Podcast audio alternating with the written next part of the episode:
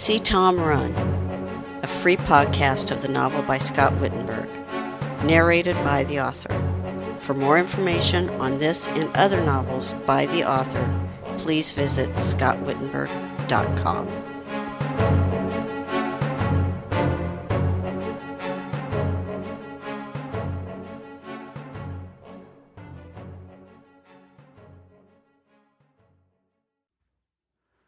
Chapter 20 As he neared the Smithtown city limits, Tom was barraged with childhood memories.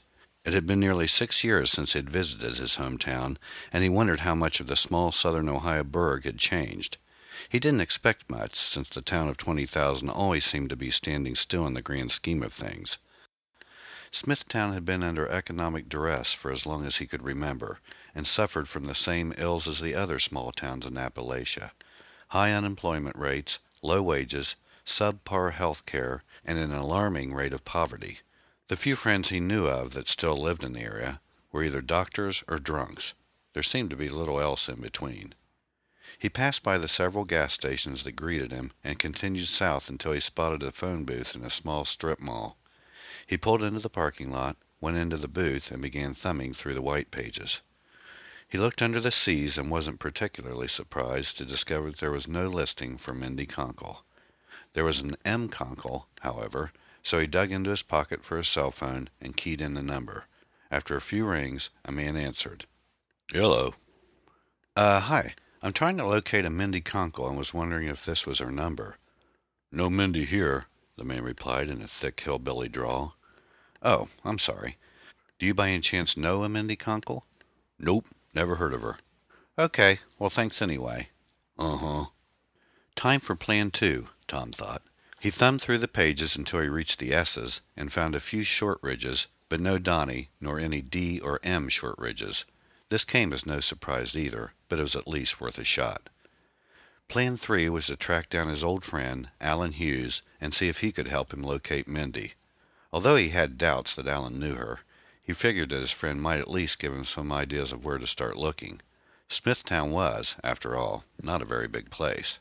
He looked up Alan's number and gave him a ring, only to get a recording that the number had been disconnected. No forwarding number was given, so Tom snapped the phone shut in disappointment. Already he was losing faith in this whole insane idea. Besides the fact that he felt depressed every time he came to this miserable hellhole of a town, it was beginning to look like he might have driven all this way for nothing. He was so out of touch with everybody here that at the moment he wasn't sure what to do next. He tried thinking of anybody else he knew who might be able to help him locate Mindy, but came up empty. Desperately, he picked up the telephone book and, starting with the A's, flipped through the names randomly, hoping to spot a name he recognized.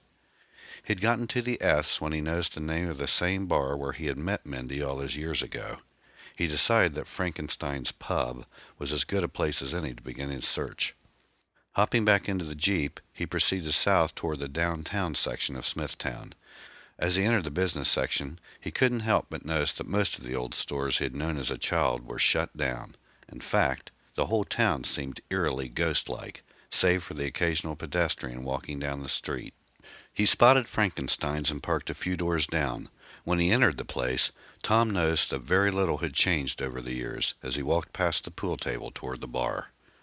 He sat down and waited for the bartender to come over, noting that there were only four persons other than himself in the whole place.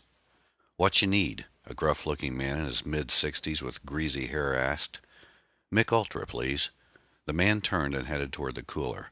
Tom watched him pull out a long necked bottle, pop the top, and return with it. Two fifty he said as he set the beer down on the weathered wood bar. Tom pulled out three ones and slapped them down. He took a long slug of the ice-cold lager, relishing the feel of it going down. He wasn't much of a daytime drinker, but this beer was as welcome as it was required under the circumstances. He fixed his eyes on the two men playing pool, trying to determine if he recognized either of them. He had seen the tall one before, but had no idea what his name was. The other one drew a total blank. There were a couple more men standing toward the back of the bar playing a video game. The bar was rather dark, so it was hard to make out their faces. Tom got up and sauntered toward them. As he drew closer to the pair, he realized that he knew one of them fairly well. It was one of the friends he used to hang out with when he was in high school. Brad Thompson looked almost the same as he did nearly 20 years ago, except for the 50 or 60 pounds he had tacked on since then. Tom hadn't seen him since graduation. Brad glanced over and recognized Tom before he could open his mouth. Jesus Christ, if it isn't Tom Grayson. How the hell are you? Brad said, extending his hand. Tom shook it and said, Great. How have you been, Brad? Can't complain. Still stuck in this shithole trying to make a living. The other man finished his game and turned around. Tom, this is my cousin, Lenny. He's visiting from KY. He turned to Lenny. Tom is an old high school friend I haven't seen in over 20 years. Tom shook the man's hand. Nice to meet you, Lenny. So where are you living now, Tom? Last I heard you'd moved to New York City. You still there?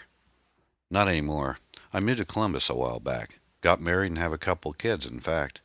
Hey, that's great. So what are you doing up there? Teach at Capital State. Don't tell me. Some kind of art course, right? You always were the artistic type. Yeah, art history. I knew it. So what the hell brings you down here? Tom wasn't sure how to answer that at the moment. Well, I'm sort of looking for somebody I haven't seen in a while. Brad looked at him suspiciously. Not some old girlfriend, I hope. Your old lady wouldn't be too happy with you if that's the case. Tom realized that Brad was trying to be funny, if he only knew that he was on the right track. No, just an old friend of mine. You don't know Mindy Conkle, do you? Hmm, Mindy Conkle.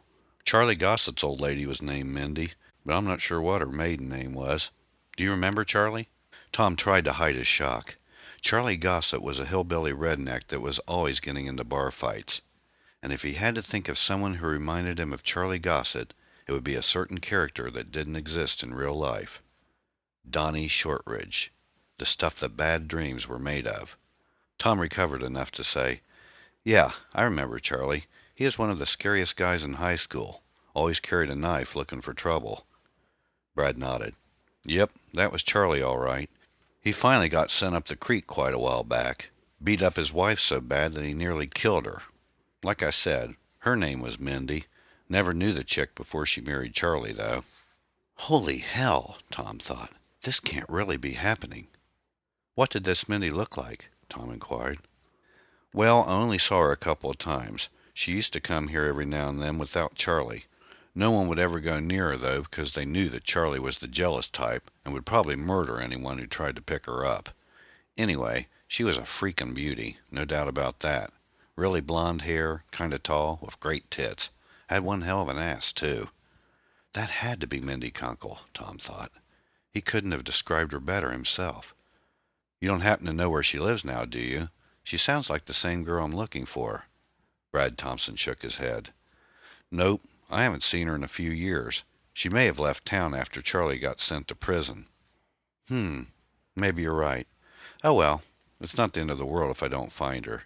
She used to have an uncle that owned a home improvement business somewhere near Columbus, and I was trying to find out how to reach him. He supposedly does great work for reasonable rates, but I can't remember his name or the name of his business to save my life. We want to add a family room to our house. Tom knew his fabricated story sounded lame but Brad didn't catch on to it. Sorry I can't help you more, Tom. Hey, you want to play some cutthroat? Nah, I'd better get going. I've got to get back to Columbus before the wife reams me a new one. I hear you. I heard there's supposed to be a big snowstorm coming sometime this evening. You sure as hell don't want to get stuck in that. For sure, Tom replied. He killed the last of his Ultra and offered his hand to Brad. Hey, take care of yourself, man. It was great seeing you again. You too.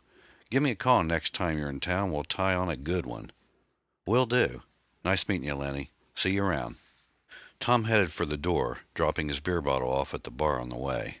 He noticed that the wind was picking up as he stepped outside, reminding him of what Brad had said about an approaching winter storm. He checked his watch. Half past noon. He still had an hour or so before he should start heading back home. Back in his Jeep, Tom was still reeling from what Brad Thompson had told him about Mindy and Charlie Gossett. He was absolutely numbed by the eerie coincidence. Not only had Mindy married a redneck hillbilly just like the fictitious Donnie Shortridge in his dream, her husband had ended up being a wife beater and sent to prison for assault to boot. What in the hell was that all about? He hadn't been prepared for this. Although his dream had had a certain ominous quality to it, he never expected to see a direct connection between what had happened in the dream and reality. The girl named Erin in the dream had nothing whatsoever to do with the Erin in the real world. He had simply assigned Erin Landry's face to a fabricated character named Erin Myers, a byproduct of his poison, fume fueled imagination. But now, the more he thought about Mindy Conkle and her real life, crazy, violent husband, or ex husband, the more nervous he got. Would he be better off leaving well enough alone? Get the hell out of Dodge City before he got himself into real trouble? Tom now wished he hadn't drank that beer, because he wouldn't mind having a few more right this moment. He pulled up to the traffic light on the corner of Second Street and waited for it to turn green, staring across the street at the bridge crossing the Ohio River into Kentucky. Something about all this crazy shit had some kind of hold on him. That much he knew, and he would never know what it was if he backed down now. The light changed and Tom hung a right. Two blocks later, he spotted a convenience store and pulled into the parking lot. He got out and entered the store, glancing around for a payphone. He spotted one near the coffee machine and headed for it. He picked up the phone book and shuffled through the pages. He found the G's and looked for any listing that could be Mindy's.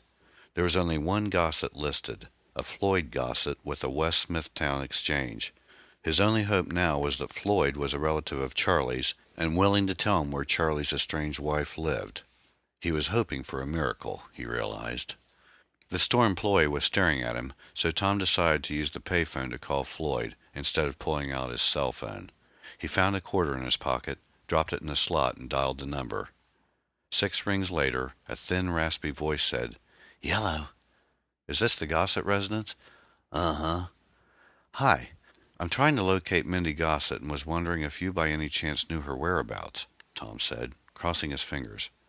What'd you say? the man said, apparently hard of hearing. Tom upped the volume in his voice. I said I was looking for Mindy Gossett and wondering if you might know where I could reach her. Mindy, you say? Now what would you be a wanting with her? I'd just like to talk to her about something. Do you know how I could contact her? Who is this? the man asked suspiciously. This ain't one of Charlie's friends, is it? No, sir. I'm an old friend of Mindy's. I haven't seen her in a long time and would like to talk to her if I may. And what would be your name? Tom. Tom Grayson.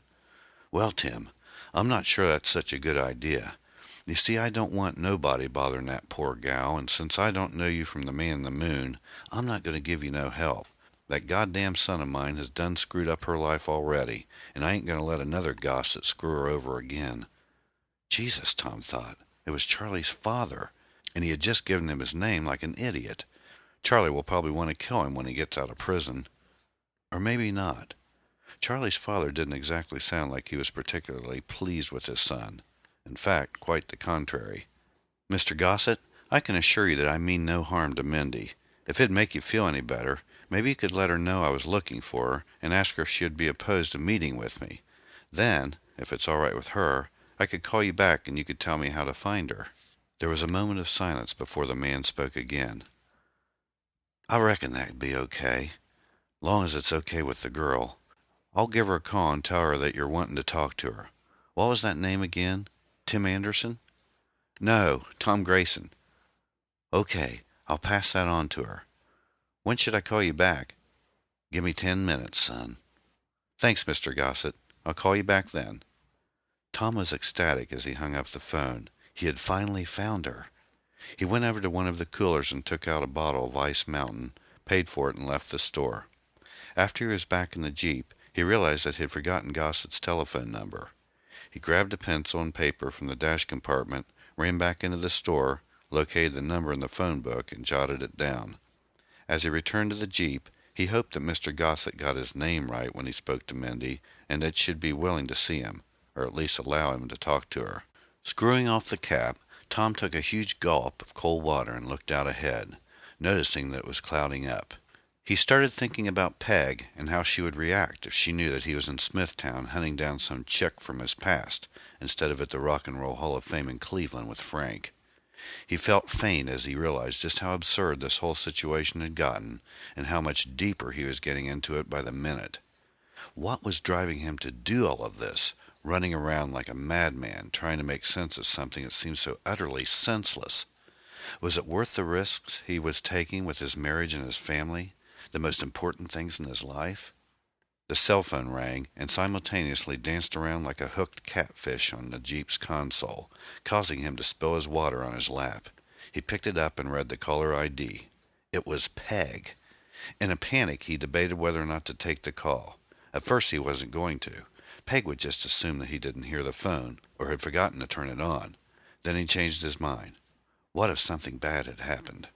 He took a deep breath and flipped the phone open. Hello, babe, he said, trying to sound as normal as he could. Tom, I'm glad I reached you. You'll never guess in a million years who just blew into town, she said excitedly. He breathed a silent sigh and wondered who it could be. Who? Maggie. Can you believe it? Maggie Tolman was Peg's best friend who had moved to Colorado a few years ago. The two were as close as two friends could be. That's great, Peg. How long will she be in town? Not very long, I'm afraid. She has a two hour stopover in Columbus on her way to New York. Apparently her flight is all messed up. Anyway, I'm going to drive out to the airport and have lunch with her. Sounds like fun. Be sure to tell her I said hi, Tom said. I will. How's the museum? Tom thought he took too long to answer. Great. Lots of cool stuff here. And are you and Frank behaving yourselves? Of course. Well, you may want to consider coming back soon. They're forecasting another snowstorm heading our way. Peg's voice was starting to cut out. Tom looked at the signal strength indicator on his cell. Two bars. His battery strength was down to a single bar, and it dawned on him that he'd forgotten to charge the thing before heading out of the house. I'm sorry, dear. What did you say about a storm? It's going to snow again. They're predicting three to four inches by late evening. Shit, he thought. He was going to have to get a move on with this and get back on the road ASAP. That's not good news at all, he said.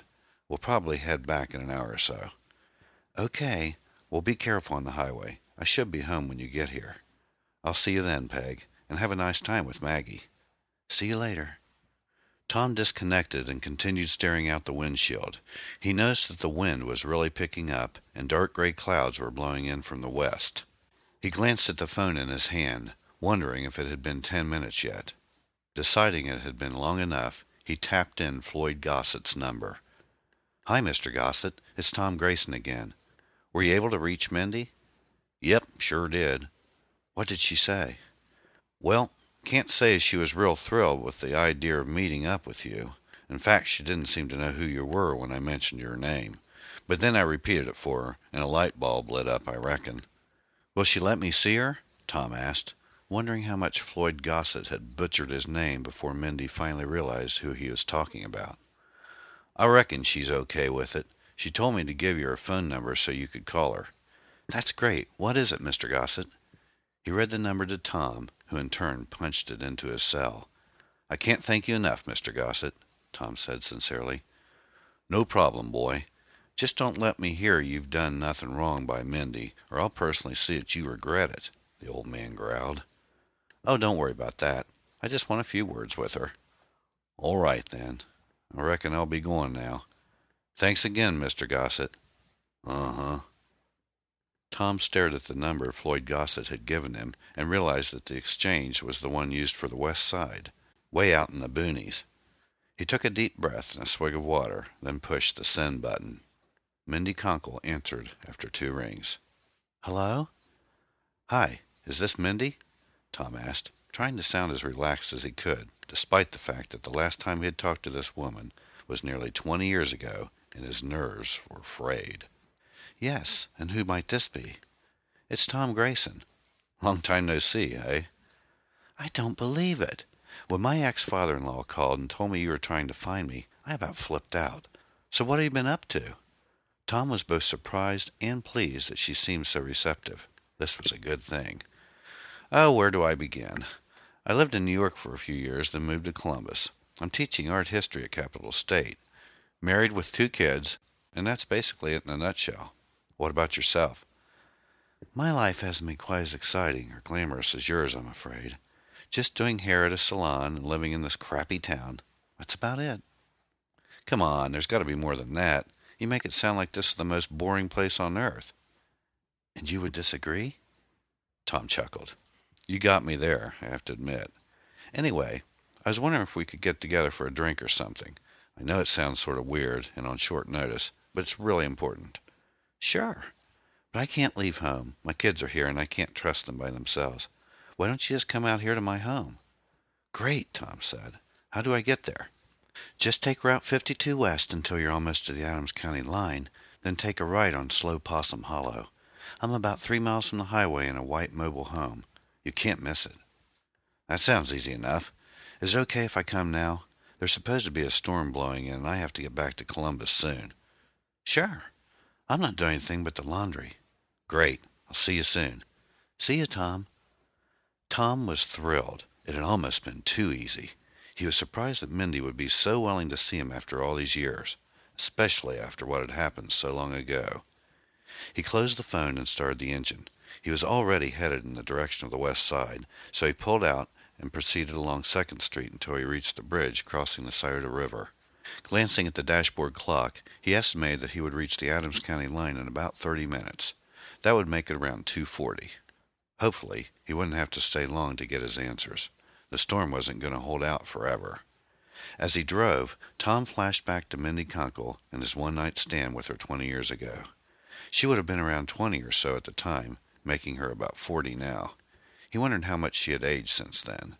She'd probably be overweight, with an outrageously outdated hairstyle, he thought, like the majority of the women around this hillbilly town. There was a unique quality of Smithtown that set it apart from any place he had ever seen. The place was in an eternal time warp. Whatever was happening in the rest of the country would be about ten years ahead of where Smithtown was at that time, socially and politically. It was as though the little river town was in an eternal time capsule, reflecting the way the world had been ten years past. Tom spotted the first flurry about ten miles from the Adams County line. In another five minutes it began spitting snow. He checked the clock nervously, realizing that this would indeed have to be a brief encounter with Mindy Conkle Gossett. Not only did he want to avoid driving in a snowstorm, he didn't want Peg to be calling him endlessly, worrying about his making it home safely. He sped up to 65, hoping the highway patrol hadn't set up any speed traps up ahead. In another few minutes, he spotted the sign for Slow Possum Hollow just as he whizzed by the tiny little two-lane road. Cursing, he continued until he reached the first driveway he could find, pulled into it, backed out, and backtracked to Slow Possum Hollow. The road was incredibly rough, a mixture of dirt, gravel, and decaying asphalt. Dodging crater-sized potholes, he carefully negotiated the winding road that ran parallel to a swift-running creek. He realized that he was actually in Shawnee State Forest when he spotted one of the familiar wooden marker signs along the way, indicating a specific trail. He passed a two-room shack that blatantly reminded him that he was on the fringe of Appalachia, where the ugliness of poverty still prevailed amidst the enchanting beauty of the forest. Just as he was about to glance at his odometer, he spotted a white mobile home on his right. It was at the end of a dirt road that forked off, then ran over a small ramshackle bridge before dead-ending ten yards to the east of the trailer. Tom pulled onto the road and held his breath as he crossed over the bridge. He could feel the thing sway sickeningly from side to side as the jeep deposited its full weight upon its fragile, rotting boards. On the other side, he saw a ten-year-old blue Honda Civic parked around the back of the trailer and pulled up beside it. Tom got out and strode toward the small covered patio, aware of a face peering through one of the windows. It was a young boy, about eight or nine, with longish blond, unkempt hair. Tom had just stepped onto the patio when the inside door opened. The boy stared at him from behind the door curiously, making no effort to open the storm door. Tom smiled at the boy, who suddenly turned around to look behind him. He heard Mindy say, Let the man in, Jason, for crying out loud. The boy grasped the handle and opened the door about a foot. Tom stood there awkwardly, not sure whether to go in or not. Come on in, Tom. My son doesn't seem to understand English. Jason turned and ran away as Tom took hold of the door. He stepped inside, noticing the beige shag carpet and smell of laundry detergent at the same time. Mindy's voice came from a room to his right. I'm loading the dryer, Tom. Make yourself comfortable and I'll be there in a minute. Okay, Tom replied. He headed across the living room to a sofa and sat down. The mobile home seemed twice as large as it looked from the outside. The living room was good sized, with a couple of vinyl upholstered chairs, a coffee table, an end table, and a big flat screen television set. To his left was a spacious kitchen, spotlessly clean and equipped with slightly dated appliances. He noticed several framed photos hanging on the wall above the television, stood up and went over to examine them. There was one small black and white picture of an elderly couple, perhaps Mindy's grandparents, hanging beside a much larger framed family photo Tom drew closer and saw Mindy and a middle aged man standing directly behind two children sitting in matching chairs Jason and a girl who apparently was Jason's older sister of around 12 or 13. Mindy herself looked damn good, much better than Tom would have ever guessed. The man standing beside her seemed camera shy and awkward, forcing himself to smile as if he would be elbowed if he didn't. Mindy's father? Tom wondered. He looked at the remaining pair of photographs on the wall which were both 8 by 10 portraits of the two children. There were no other photos on the wall. Tom looked around the room, anxiously hoping to spot a photo of an older child somewhere, an older son or daughter who would be around 19 by now. He saw no more family photos. Mindy suddenly entered the room. Tom was barely able to repress a gasp when he saw her. She looked even better than she did in the photo. She wore white jeans and a white oversized Oxford shirt, unbuttoned a third of the way down from the top. Her hair was tied in a rather loose ponytail, long strands of blonde falling randomly onto her shoulders. Her eyes were large and blue, her skin radiant with just enough age lines to complement her mature good looks, and her full lips were just as pouty and sensuous as they had been on that fateful night. Mindy Conkle was still, in fact, a frigging knockout. Hi, Tom, she smiled, approaching him and throwing her arms around him. Tom felt her soft, firm breasts pressed against his chest as he held her close. Hi, Mindy. They held each other a bit longer than necessary, and Tom felt actual regret letting go of her. She stood back and looked him over from head to toe. You look damn good, Tom. In fact, you look about the same as you did twenty years ago. Right, he replied, except for this large growth above my belt, which seems to have taken on a life of its own. You look absolutely awesome, Mindy, and I must say, even better than you did twenty years ago. She smiled warmly. Why, thanks, Tom. I haven't been complimented like that in a long time. You've got to be kidding, Tom said in genuine disbelief. I shit you not. Anyway, have a seat. Would you like something to drink? Coffee? A beer? Coffee would be just great if you have some handy. I just brewed a fresh pot a couple of minutes ago. How do you take it? Black. I'll be back in a flash. Tom stared at her beautiful ass as Mindy Conkle made her way to the kitchen. He was mesmerized by her looks and wondered why he hadn't taken this girl a little more seriously all those years ago. Then he recalled the fact that Mindy Conkle really hadn't been his type, at least not personality wise. She was much too extroverted, if not downright slutty, for him to have considered any kind of lasting relationship with her. Yes, she had been drunk, and no doubt more forward than usual, but her drink fueled behavior and blind lust had left Tom feeling zero emotional attachment and little respect for her after that crazy night. Mindy Conkle had been just what he needed, and nothing more. An easy one night stand. She returned to the living room, set a mug of steaming coffee on the coffee table in front of him, then sat down on the sofa. She leaned back against the arm of the sofa and swung her long legs up, encircling them with an arm at the knees. After taking a sip of coffee, she motioned toward the rear of the mobile home and cast him a conspiratorial smile. My son is incredibly shy around strangers. That's why he hesitated to let you in. He'll make the scene, though, soon enough, and then you can meet him properly. He's as curious as he is shy, and literally can't stand still for over five minutes at a time. I see. He's a good looking boy, Tom said. Looks a lot like his mother. Thanks. Some people think he looks more like Charlie. I think he looks a bit like us both. I noticed a girl in the picture over there. Your daughter, I presume? Yeah, that's Josie. She'll be showing up pretty soon, actually. She's been over to friends, but just called to say she was getting ready to come home. What grade are your kids in? Jason's in fourth. Josie's in seventh. Well, they sure seem to be nice kids, Tom said, not sure what else to say.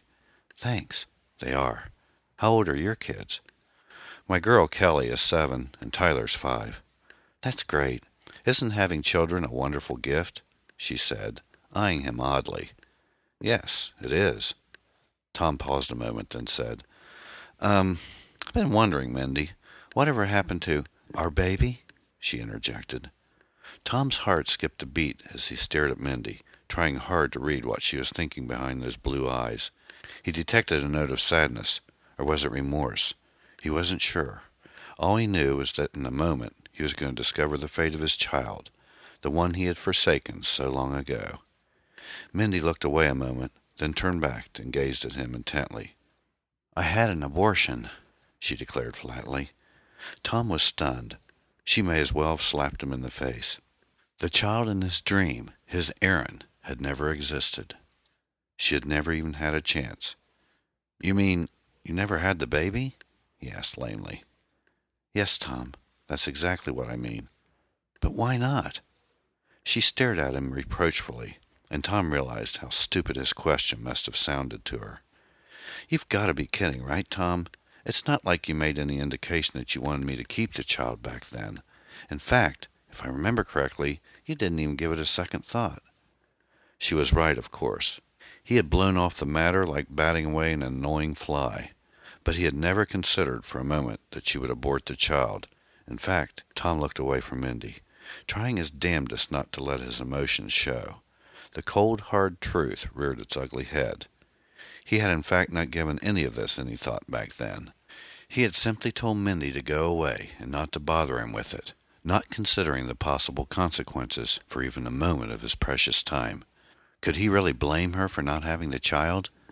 I'm sorry, Mindy. I understand why you did what you did.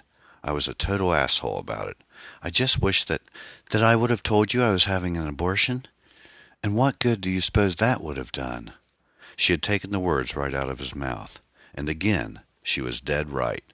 Had Mindy called back to tell him that she was going to have an abortion, he would have simply told her it was fine with him to go ahead and do it. He may have actually had the decency to offer to pay for it. But he would not have wanted her to have the child. That much he knew. He had been much too busy with his life in the Big Apple to even give the slightest consideration. But still, didn't he at least have some say in the matter? She could have at least given him the option to oppose the abortion, for Christ's sakes.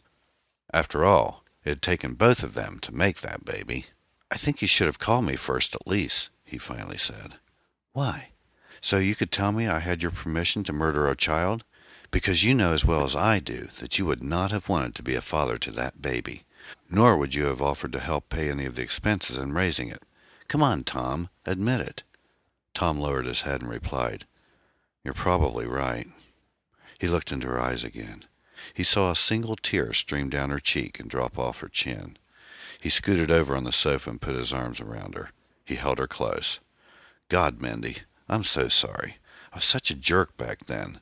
It's just I didn't want to believe I'd gotten you pregnant in the first place. I mean, look at the odds. We'd only been together that one night, and surely you were. She pushed him away. Screwing other guys? Is that what you're going to say, Tom? Tom felt as low as he could go.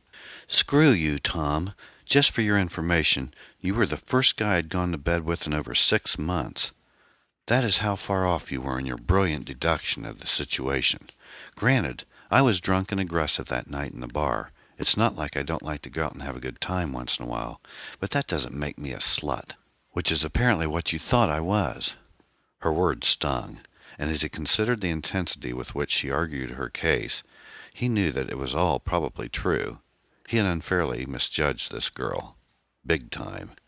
And had he known then what he knew now? All I can say is that I'm sorry, Mindy. I obviously was wrong about a lot of things back then. Listen, Tom, you have no idea how many times I've thought back to the day I had the abortion. I think of how my life could have been different if I wouldn't have done it. Had I kept the child, maybe I would never have made the mistake of hooking up with Charlie. Don't get me wrong. I love my kids and have no regrets whatsoever about the beautiful children Charlie and I made together. But that man has ruined my life. He abused me in ways I can't even begin to explain. I'm afraid of him every time I get up in the morning terrified that he's going to get out of prison and murder me and the children. The man is a maniac, and he is going to get out of prison one of these days. He's only got five years. And then he's going to find me and kill all of us. I just know it. Tom winced.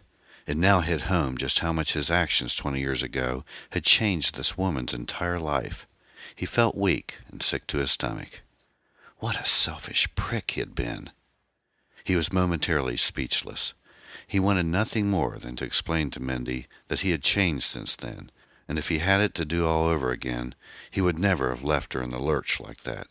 He would have offered to support the child and do the responsible thing. But all this would just sound like so much drivel to Mindy Conkle Gossett. Even if she believed him, which he doubted she would, what difference would it make? What had happened had happened.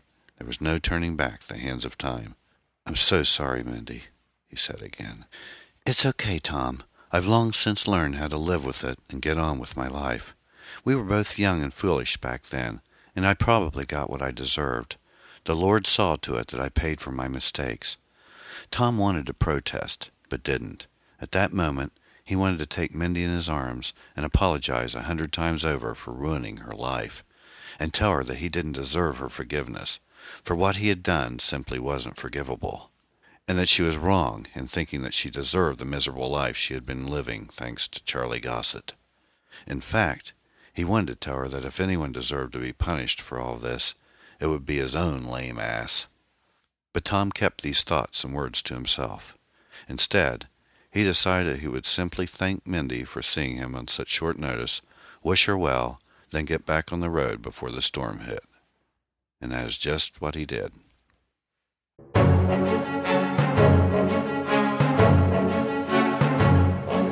See Tom Run is copyright 2008 by Scott Wittenberg. If you're enjoying this podcast, please consider purchasing a copy of the book, now available at scottwittenberg.com. Thanks for your support.